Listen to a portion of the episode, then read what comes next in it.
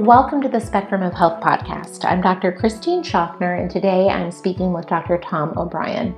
Dr. Tom O'Bryan is a recognized world expert on gluten and its impact on health. He's an internationally recognized and sought after speaker and workshop leader specializing in the complications of non celiac gluten sensitivity, celiac disease, and the development of autoimmune diseases as they occur inside and outside of the intestines.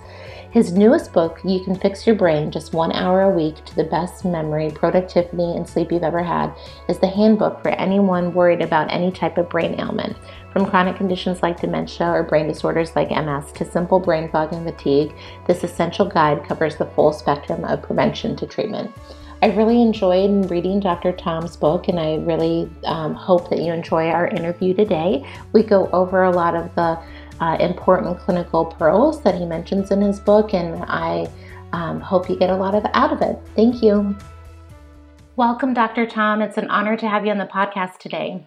Oh, thank you so much. It's a pleasure to be with you. Well, great. Well, I am so excited to literally pick your brain today. I know that um, I've known about your work for a long time, and I'm um, I think that this new, your newest book, your second book, You Can Fix Your Brain, um, is excellent. And I think there's a lot of important information that we can share with our audience. And a big part of my mission these days is to teach people really the root cause of why we're seeing this increase in neurological illness. And I think you've done a fantastic job of doing that.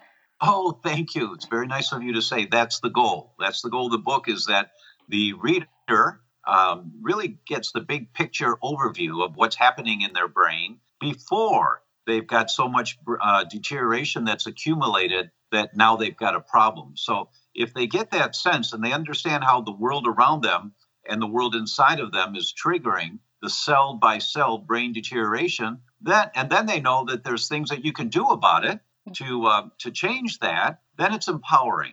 Mm-hmm. I have the same That's perspective. The yeah, I have the same perspective. I think, you know, it's way easier to prevent these illnesses than turn them around once they've settled in. And I think um, the more that we can increase awareness, we can really um, create a proactive patient population that can be on top of um, you know all of the information that we're going to go over. So, um, so Dr. Tom, tell me a little bit about your medical background. I know I you when I was looking at people who've inspired you, one of the, your mentors was even Dr. Goodheart, and I my mentor is Dr. Klinghardt, and we um, Dr. Goodheart was a mentor for him too with applied kinesiology, and we use autonomic response testing um, at Sophia Health Institute, which is a form of applied kinesiology. So I would just love to hear um, your medical journey that led you to this uh, point on educating us about our brains.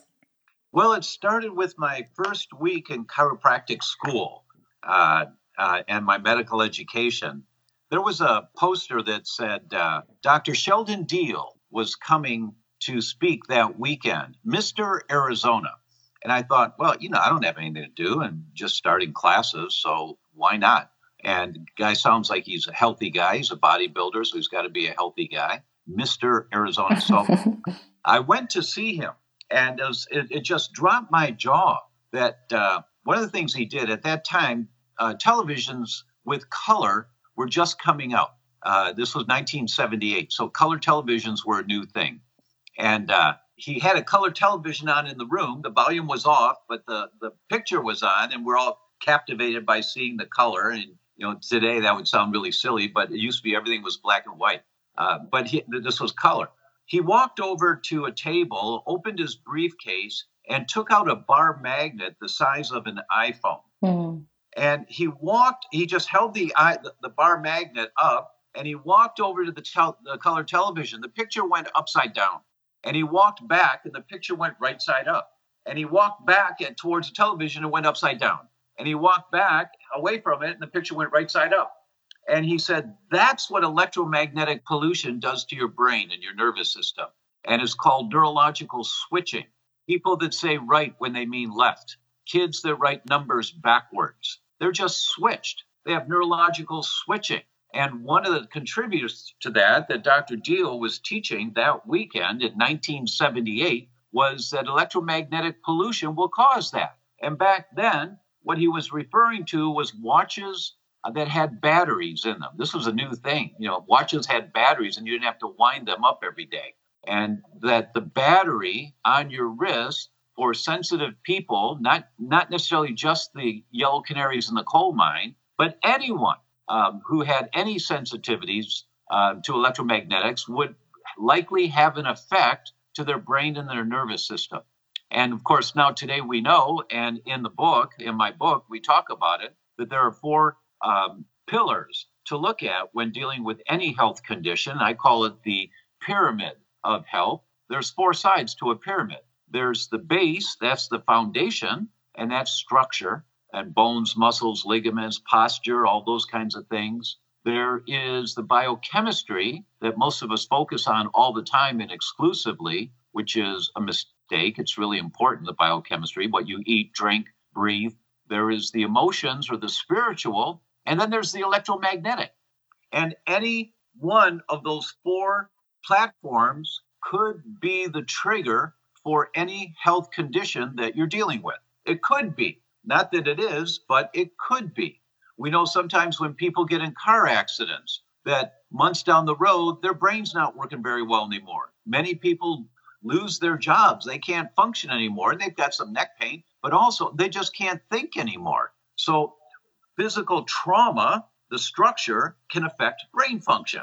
and, and, and the, the examples go on and on with electromagnetics. So, that introduced me to this whole world. My first week in my education and as a result of that, I started looking for more more information like that, and so I was exposed to um, the diagnostic procedure called applied kinesiology, which is muscle testing, and the founder was Dr. George Goodheart. And so I started. I, I went to a Dr. Goodheart weekend uh, very shortly after Dr. Deals. I was very young in my education, and I was so enmeshed and just caught up by what I was learning. I have 450 hours of study directly with Dr. Goodheart. Wow. And, and I opened my practice um, as an applied kinesiologist. I think I was the first functional medicine applied kinesiologist because I also was in Jeff Bland's first lecture in 1978. So by the time I opened my practice on Valentine's Day in 1981, I was a functional medicine applied kinesiologist, um, trying and doing our best to help everyone we possibly could. Mm-hmm, mm-hmm. And it's it's been like that ever since. I love that. Wow, you know, and it's like um you know 1981 was a while ago right? And how times have changed. And if we were just thinking about color tvs and battery watches right? And how now we're you know up against 5g and you know all of these other stresses on the body. And I, am so glad that you've um, been aware of that throughout your medical career. And now i don't know if um, you have the same perspective but it, it's challenging right? People are tougher to treat i feel because of what we're up against. And i know that you go through that in your book as well all the environmental factors and the stresses and this body burden that we're all um, none of us are immune to oh a hundred years ago actually it'd be 120 years ago uh, uh, homeopathy was the primary approach in medicine that uh, medical doctors were using. Medical doctors were taught homeopathy, and it was so effective. Uh, it was it was fabulous. Then in 1908, Rockefeller got legislation passed, and the government sponsored this whole concept of pharmaceuticals and started publishing studies about the drugs. The uh, whereas homeopathy is a subtle approach to get your body to function stronger the pharmaceuticals come in like a just a power punch to knock out whatever it is that you were dealing with. So uh, that was in 1908 that began, and uh, since then we uh, what what has happened over the decades is that homeopathy doesn't work so well anymore. Um, it's got great benefits sometimes, but it doesn't have the com- the complete impact factor that it had 50 years ago. And why is that? It's for the same reason that autoimmune diseases are so much higher than they were 50 years ago, and the same reason why brain deterioration diseases are so much higher than they were 50 years ago. And what is it? Well, the Journal of Pediatrics published the paper that tells us this. They said for every person in America, the average is 250 pounds of toxic chemicals per person per day that are being dumped in the US. 250 wow. pounds per person per day, every day, seven days a week. And our bodies have accumulated so many of these toxic chemicals that we don't have a defense against. And we'll talk about that. But first, about these this environmental exposures we're getting. Every newborn child in America today that they check, everyone has about 180 to 200. I saw one study, 246. Mm-hmm. But uh, the 180 toxic chemicals in their bloodstream at birth that are not supposed to be there. And many of them are neurotoxins. Well, where'd the baby get it? The baby got it from mother. That mom's loaded with these. And so they've got these toxic chemicals. Many of them are neurotoxins that affect the brain. And if they affect the brain, baby's brain may not develop properly. And there's, I've got some studies here on how baby's brain does not develop properly if mom has high levels of phthalates. Those are the chemicals that mold plastic. And, so baby's brain doesn't develop properly. What happens? In 1980, when I came out in practice, one child out of every 10,000 or so were on the autism spectrum. Today, the CDC tells us it's one child on 36. And Dr. Stephanie Seneff, a biostatistician at um, uh, MIT, tells us that within the next 10 to 15 years, it'll be one child in two. Now, it was one in 10,000 when I came out in practice. So, one in two on the autism spectrum. These kids can't function. Most of them are, can't function in life. And why is this happening? It is not vaccinations. Please, for everyone out there, do not say that vaccinations cause autism. If that were the case, every child that gets a vaccination would get autism. But, but it's very rational to say vaccinations may cause autism. They may be the straw that broke the camel's back. They may be, but you can't say they definitely are. That's not true. And then you, you get isolated as a nutcase. so so if you just are clear in your language and how you hold this and you realize oh absolutely. There are thousands and thousands of cases of kids who had reactions after having a vaccination that affected their brain. There's no question about it. And it is a strong contributor but it is not the cause. It is a cause perhaps a primary cause but it's not the cause.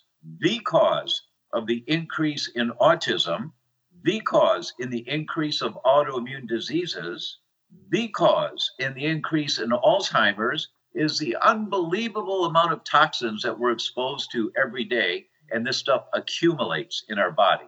Mm-hmm, mm-hmm. Yeah, I know these are so so many important facts, and I um, many of the, my audience knows I have a four month old, and so um, you know just going through um, motherhood, and really we also see autistic children um, at Sophia Health Institute. So you know our future, you know our children, and you know it doesn't look so good if we don't change course, right? Of how we're um, you know how we're starting life these days, and so um, you make a point and kind of taking a step back and looking at the larger picture. Um, we, you're, you know, an expert in autoimmunity, and I know that you wrote another book um, on autoimmunity. I believe it was called the Autoimmune Fix, and how is our environment, you know, not only toxicity and infections, um, how is that setting up an autoimmune process that is contributing to the increase in neurological disease that we're seeing um, in our society right now? Yeah, really good question.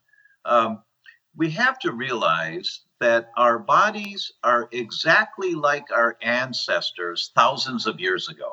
We have the same kidneys, the same livers, the same muscles and brains. You know, we use our brains more. Uh, we've developed um, more comprehensive ways of living in society and building comforts and protection for us, but it's the same brain same type of brain, same size brains, and all of that.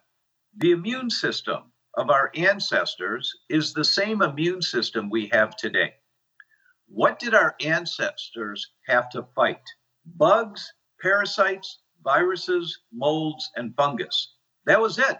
That was it. The immune system, Mrs. Patient, your immune system is the armed forces in your body. It's there to protect you. There's an Army, an Air Force, a Marines, a Coast Guard, a Navy. It's there to protect you. So, what did our ancestors have to be protected from? Bugs, parasites, viruses, molds, and fungus. We have the same immune system today. With that same immune system, We're designed to pr- be protected against bugs, parasites, viruses, molds, and fungus. That's it.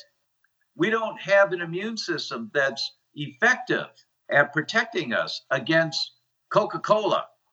When, when you go for a hike in the mountains, you don't see streams of Coca Cola coming down from the mountains or streams of orange juice coming down from the mountains. You may see oranges, very healthy for you, but not orange juice. Well, what do you mean? What's wrong with orange juice? It's a whole lot of sweet. And it's not bad by itself, but it's accumulative. So our immune system is designed to protect us from bugs, parasites, viruses, molds, and fungus. That is it, nothing else. So when we're exposed to bisphenol A, BPA, which is probably the most well known phthalate, chemicals that mold plastic, when we're exposed to BPA, and every human that's tested has BPA in their bloodstream, let me say that differently. Every human that is tested has BPA in their bloodstream. Let me say that differently. Every human that is tested has BPA in their bloodstream. you get the point? Everyone does. Yeah. Wow. when we're exposed to BPA, as an example of these 250 pounds of toxic chemicals per person per day, when we're exposed to BPA, our immune system responds as if it's a bug, parasite, virus, mold, or fungus, because that's all it can do. So BPA gets into your bloodstream. It, well, first, it, uh, you know, it's in your food because if you store your food in plastic containers, or if you use plastic wrap around your food, like saran wrap, or um, uh, if you buy food that's wrapped in plastic in the store, the phthalates from the plastic leach into the food. No, wait, no, uh, no, listen to this. Put leftover chicken in Tupperware containers. The next day, when you take it out of the refrigerator, there's phthalates in the in the chicken that weren't there the day before. Wow. Where the chicken touches the the the the plastic, the phthalates leach into the food. Just read the studies on this. And the phthalates bind onto, well, one example, the phthalates bind onto myelin in your brain and in your central nervous system. And if the phthalates bind onto myelin, your immune system says, Whoa, what's this? This must be a bug, a parasite, a virus, mold, or fungus. And then your immune system makes antibodies to attack myelin. Now you have elevated antibodies to myelin. That's what causes MS. So just go to Google, that great library in the sky, and type in phthalates and multiple sclerosis. And here come the studies. And you see this with 250 pounds of toxic chemicals per person per day. There are so many chemicals out there like that that your immune system is activated trying to protect you from all this crud that we're being exposed to. And you get collateral damage your immune system begins attacking your own tissue. The most common type of Alzheimer's, we now know clinically, somewhere between 60 65% of all Alzheimer's cases are called inhalation Alzheimer's. That means what you're breathing goes right through your nose, straight up to your brain, activates an inflammatory cascade, and uh, inflammation of your brain cells, killing off brain cells, killing off brain cells, killing off brain cells, and you eventually lose so many brain cells, you start to lose your memory. So, uh, Mrs. Patient, if you go on vacation and your house is closed up for a week or two, when you come home, do you have to open the windows to air the house out? Oh, yeah. You got mold. You likely have mold. And that is a very common trigger to inhalation triggering cognitive decline is mold in the house. Very common. And people don't know this. Another another factor, every dog that they did autopsies on in Mexico City in the 1990s, every dog had evidence of Alzheimer's. Every dog. And in, in the mid 2000s into the late 2000s, they had urine tests available, then blood tests. Every child in Mexico City they test has markers of inflammation in their brain, which eventually um, may cause Alzheimer's. Every child. Every child. Why? Because Mexico City, the air is so toxic. It's some of the most toxic air in the world. Inhalation Alzheimer's. They're breathing this crud every day. So what do you do? What do you do with that? Because you can't change the air quality. Well, you can with your vote over time. But what do you do on a daily basis? You get the best air filtration system in your house that you can afford. And especially in your bedroom. If it's not a whole house unit, you get it in your bedroom because that's where you spend more time than anywhere else. Mm-hmm. Yeah, and absolutely with sleep and you know how sleep affects um, the natural cleansing of our brain with the lymphatic system. I think you make a really great point that we can only control what we can control, but if we can have a really great sleeping location, um, we try to emphasize that at um, Sophia as well. Well, Dr. Tom, you just mentioned so many great things. I, I could probably, you know, we could do a whole hour on each of these topics. Um, but I, I, do think this is a great point to show, how, um, and you know, how I see a lot of persistent Lyme disease, we call it, and Dr. Klinghardt often men- mentions that Lyme has been around, spirochetal infections have been around for thousands of years, but why has our, our body's response changed to them? Um, and so we have this whole idea as well that the toxicity, we call it a toxic terrain or this body burden of environmental toxins, changes our the way that our immune system would naturally respond to such, such an infection. And so I think um, people are learning um, and getting more educated about this, but it's really important um, to look at not only heavy metals but these other environmental uh, factors like BPA, phthalates, and um, you know mold kind of fits both categories, right? It can be an infection, but it also is an environmental toxin with the mycotoxins. And unfortunately, a big part of my work is identifying that people are living in a moldy home, and um, that can be really devastating, right, to a family to have to um, to remediate that. But it, it is so important. I'm sure you've seen a lot of people's brain brains turn around once they address the mold in their home? Um, I don't see patients very often anymore. Um, they've got to get through my staff, uh, you know, because, uh, you know, if, if I can carry a message out to uh, the world, um, then more people can benefit, right? Mm-hmm. But I had this guy come see me. He was um, um uh, an executive, a top executive for an oil company and his brain wasn't working anymore. And uh, uh, he was going to take early retirement in his 40s because of this. And he'd been to Mayo Clinic twice, and they couldn't find anything. And you know, my favorite patients are the ones from Mayo Clinic, uh, where the patient says, "I've been to Mayo Clinic and they don't know what's wrong." and I always say, "That's great." We like oh, them really too. Great, congratulations! you know, I get a little excited about it. And they heard that I'm a little weird anyway, so I said, "But that means you don't have a disease, mm-hmm. because if you had a disease, Mayo Clinic would find it. Mm-hmm. You've got dysfunction. Let's see what's not functioning right." Mm-hmm. So the tests we're going to do are functional tests, and then they get it. They really get it. Mm-hmm. And then we do our tests. We take their history. We do our tests.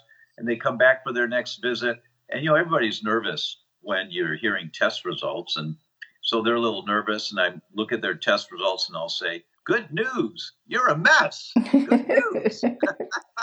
because everything here is correctable. This is great. I mean, it's not good to have this stuff, but everything that you've got is correctable. Now, here's how you're going to fix this. Here's how you're going to fix this. Here's it'll take three months. This one will probably take six months to a year. Here's how you're going to fix this. And people learn that it's their lifestyle choices that can make dramatic changes in how their bodies function.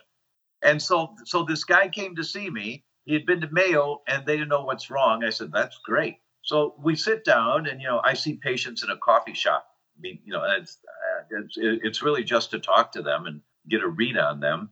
And it took about three minutes after we sat down and we're sitting there. And I said to him, so when did your basement flood? And he almost like jumped out of his chair. and, and, he lives in the Midwest. He says, How'd you know that? And I said, When did your basement flood? A year and a half ago. When did your symptoms start? About a year ago. And he stopped mid sentence and said, Do you think that's contributed to it? And I said, Absolutely. It's likely. So you just have to go home and check. How do I check? You get somebody to come in and check your home and you go down in the basement that you only put a dehumidifier down there and dried out the carpet and you put a dehumidifier down there and you cut out a piece of the drywall and see what's behind the drywall. And sure enough he had black mold uh, all, all, on the drywall the inside on, on, the back side of the drywall.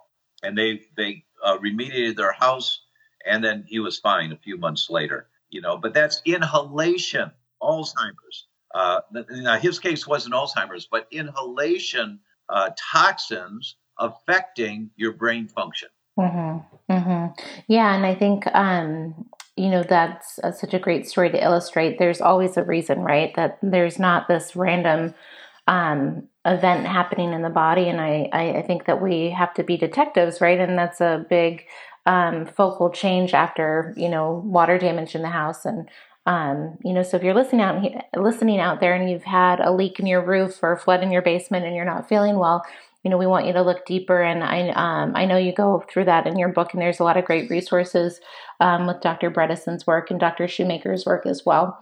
Um, so, taking another step back, Dr. Tom, I know you go through a lot um, about looking at different types of antibodies, um, and we can measure them, right? Um, and so, how does this connection with elevated antibodies kind of fuel the um, brain and uh, neurodegeneration that we're seeing um, right now? When you have elevated antibodies to any tissue, it's an in- inflammatory process. Well, what when is it normal to have antibodies to your tissue? So, what are what are antibodies? Let's take it back a little bit for our listeners. We have four different immune systems in the body. There's the immune system of the gut. That's the primary one because most of the offending things that come into our body come in through the gut. You know, what's on the end of your fork is where most of the toxins come from. And so that's the first one. The second one is the immune system of the liver. Third one is the immune system of the bloodstream. And the fourth one is the immune system of the brain. So, the immune system of the bloodstream, if something gets in the blood, those are the white blood cells and the different forms of white blood cells. The white blood cells fire a six shooter. They, they've got little six shooters, you know, and they're they're in the bloodstream, they're uh, circulating around, and they pull out their pistol and they fire um, a little bullet at anything that's not supposed to be there. If the white blood cells can't get the job done, then your body calls in the big guns. That's antibodies. Antibodies are special forces, and they've got high powered rifles. And they fire a high powered rifle and just take out whatever is not supposed to be there. Um, so they're the backup system in the bloodstream. When is it normal to have antibodies to your own tissue? I'll use the example of the thyroid. When you do a blood test for thyroid antibodies, there's a normal range, a reference range. And as long as you're in that reference range, you're good because Mrs. Patient, we have an entire new body every seven years. Every cell in our body regenerates. Every cell regenerates. Some cells are very quick, like the inside lining of your guts, every three to five days. Some cells are very slow. Bone cells are really slow. Brain cells are kind of slow but every cell regenerates. So, how does that happen? Well, your body has to make antibodies to get rid of the old and damaged cells. So, there's room for the new cells.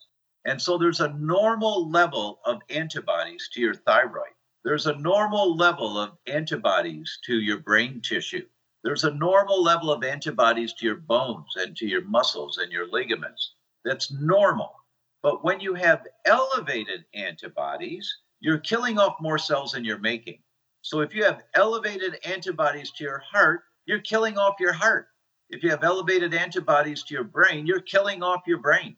And when you kill off enough cells, takes a while, but when you have elevated antibodies for a while, now you've killed off enough cells that that tissue can't work quite the same anymore. Now you start getting symptoms. And when you start getting symptoms, you get a little worried. Maybe you go to a doctor, they can't find anything wrong.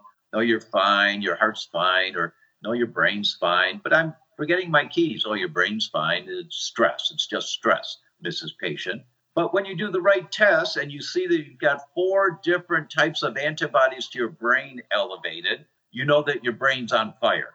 So then the question is, why is my brain on fire? And that's when you do the deep dive to figure out is it food sensitivities? Is it toxic metals? Is it toxic chemicals? Uh, what is the trigger? Is it a mechanical problem? Is it electromagnetic radiation? Uh, is it a cell phone next to your brain? What is it that's causing this? Uh, and that's when you do the deep dive. But you never put attention to do the deep dive unless you do the test and you see that you've got a problem going on right now that hasn't gotten bad enough, bad enough yet to be obvious. No, that's a great explanation. And um, you mentioned in your book a few um, lab tests to explore, and I know that you um, you know work with Cyrex Labs, and then also you mentioned um, in your book the neural zoomer test. Um, that is a new test for me to learn about. Can you share a little bit more about that test? Sure. You know, when we do blood tests and things like that, we we expect that our doctor gets these results, and then the the decisions or the choices the doctor makes is best is are based on the test result. But what people don't know is the accuracy of blood tests. Is, it, it depends on the laboratory, but it can be as low as the low 70%, which means three out of 10 times it's wrong. Or it can be, most of them are in the low 80s, 80 percentile range, most of the labs. And the technical term is sensitivity and specificity. You know, so you ask your doctor, Doc, I don't quite understand this, but could you find out the sensitivity and specificity of this blood test you just did? And the doctor will just look at you funny because they've never thought to ask for it. But when you find out what the sensitivity and specificity is, you realize that there's a chance these test results are wrong. Now, just as true, most of us have heard that the power of a smartphone today is greater than a 20 by 20 room of computers, floor to ceiling, 20, 25 years ago. So, a full room of computers at MIT or Harvard 25 years ago didn't have the power that our cell phones have today. And mo- most people know that, that the technology has improved so quickly and so vastly, we never could have imagined that. The exact same thing is true in laboratory medicine. But if you were to do research on the laboratory that's doing the blood work that you just had done from your doctor, when was this test developed? And your doctor won't know. But many of the tests they do today, the CBC and the chem screen, for example, is from the 1960s and the 1970s. I mean, the tests are good tests, they're helpful tests, but they're outdated in terms of technology and they they don't have the accuracy that we need them to have. So there's new laboratory medicine now. Mayo Clinic wrote about this, Mayo Clinic, and they call it a new era in laboratory medicine. It's a new era. And the blood tests are now available to look at food sensitivities and look at uh, antibodies in the brain uh, or antibodies in the body. And one of the tests is called the neural zoomer. And because you zoom in on the problem uh, with this test, you zoom in on what's going on in your brain or what's going on in your body. You got numbness and tingling, you need the neural zoomer. You walk into a room and you forget why you walked in the room, you need the neural zoomer. You forgot where you left your key. Well, where are my keys? Where are my keys? You need the neural zoomer because you want to identify do I have inflammation going on in my brain right now? Do I have elevated antibodies? because once again, you won't do anything about it if you don't know the problem's there. And so this is a test, and the sensitivity and specificity, you know, the geek stuff now, is 97 to 100%. That means every time it's right on the money, every time. And that's because it's a new era in laboratory medicine. And our, our current laboratories don't want to talk about this. They try to trash the tests, but they can't. You know, you just read the science on the tests they're that accurate.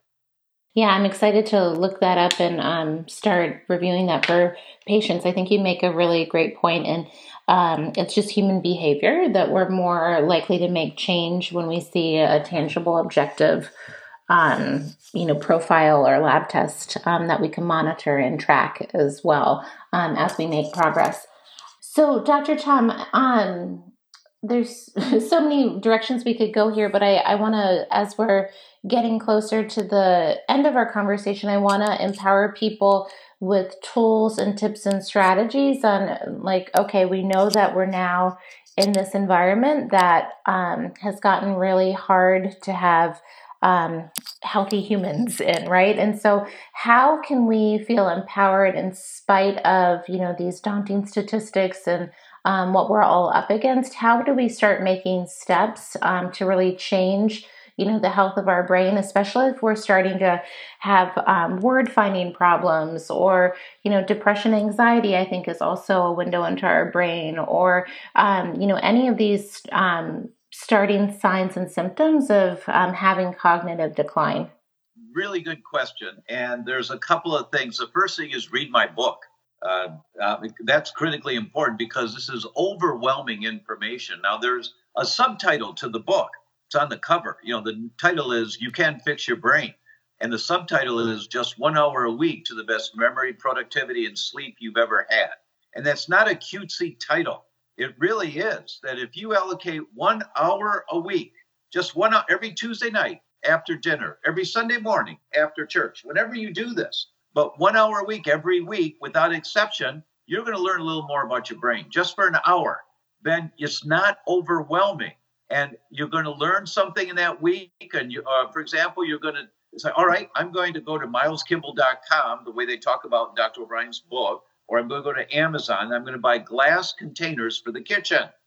And you take the time and you go to Miles Kimball or you go to Amazon and you order your glass containers. Let's see, I need this many square ones and some round ones. I need bigger round ones. And, and uh, you know, it takes an hour to do that. You're done. That's it for the week. Then what happens next week? You pick another topic and you just keep dialing this down. Within six months, you have changed your environment dramatically for you and your family to protect your brain. So that's the technique is one hour a week.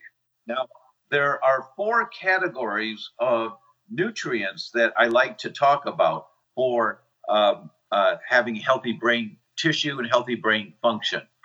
First are the structural components, and that is the fish oils and the phospholipids and choline. Those are important. So, fish oils are just great for you. And up to three grams, 3,000 milligrams, is safe for everybody, uh, even if you're on blood thinners. Uh, the studies are clear that amount is not a threat for anyone.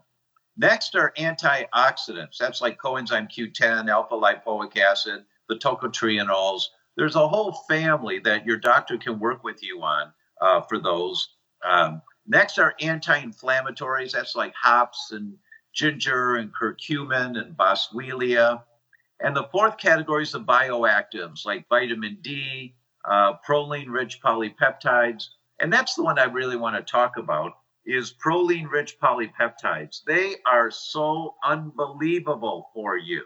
They act as sponges to suck up free radicals. Um, that's the debris from damage uh, when cells get um, damaged and destroyed by inflammation in your brain. They suck up those free radicals they inhibit the development of uh, extra antibodies. So they they inhibit the development of autoimmune diseases in the brain. They uh, supply the nutrients to. They stimulate the genes to build stronger brain cells. Um, there are so many ways that these proline-rich polypeptides help you. Um, they're just remarkable. Um, I, I don't. I just would not be without them.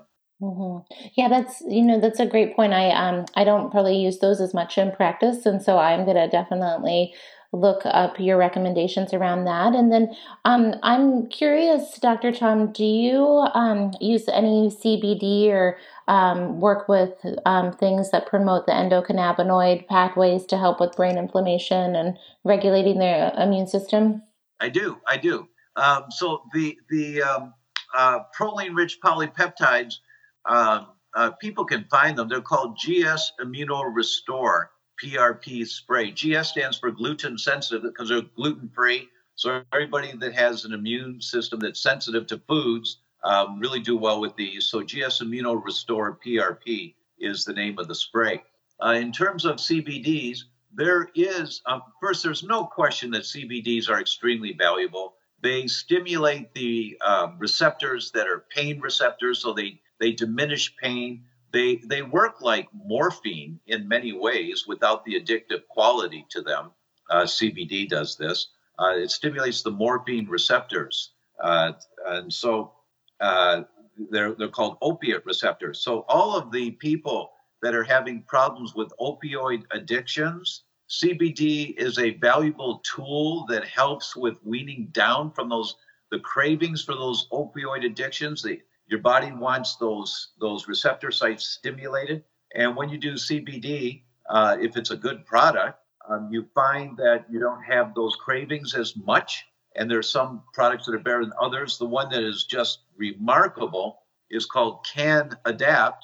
Uh, CannAdapt, A D A P T, C A N N A D A P T, because it's the cannabinoids from CBD along with herbs adaptogenic herbs or thank you yeah just went blank. Just went blank. The, okay. I, I, need to take some i guess me too the, uh, the, the adaptogens act as uh, carriers and they carry the payload the cbd right into the cell and they and they the adaptogens help to reduce inflammation so the cbds are more effective it's really an incredible one-two combination so CBDs work really well to help people have better functioning brains. Mm-hmm.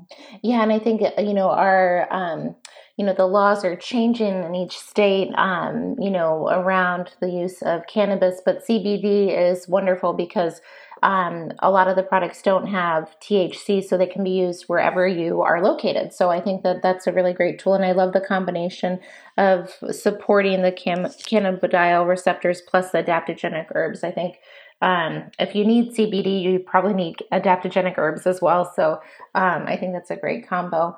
That's true. so, Dr. Tom, again, I, I think I could talk to you for another three hours about all of this information. Um, I really um, think you did an excellent job on your book, and I know that you're um, working on creating um, more educational resources for people around brain health. Can you share with our audience how people can find your book and kind of learn more about um, the Brain Masterclass you uh, put together? You bet. You bet. Thank you. Um, if you go to thedr.com, thedoctor.com, just don't spell the word doctor out. Um, that's our website. And the book's right there on the front page. And um, if you click on the book, it'll take you to Amazon or Books a Million or uh, whatever. There's five sites that you can go to wherever you want to go to buy the book. But um, you, you get to download a bunch of things uh, from the site. Uh, that's why if you go to thedoctor.com to order the book, uh, there's some extras that you get. And uh, we, we have a brain master class. You'll find it there at thedoctor.com also. And uh, uh, we walk people through over a five week period, step by step, how to identify what's the status of your brain right now and what can you do about it to enhance its function, reducing the inflammation and enhancing the function of your brain, building stronger brain cells and it's it's really quite remarkable. People love it. They're getting great results with it, and um, uh, it's there and available for you at thedr.com. Great. A lot of practical, empowering solutions um, for our audience. And um, I really want to thank you again for your time and just putting all your knowledge and these great resources. I think it's really, uh, well, much needed. And I'm excited to share this with my patients as well. Thank you so much for the opportunity. Thank you for listening to the Spectrum of Health podcast. I hope you enjoyed my conversation today with Dr. Tom O'Bryan. Please take a look at the links in the show notes. We are offering some bonuses that Dr. Tom generously provided, um, and resources and information about how you can find his new book and his Brain Masterclass. All right. Well, thank you so much for listening. If you have any feedback or um, if you'd like to give us a review on iTunes, I would really appreciate it. And thank you so much for listening.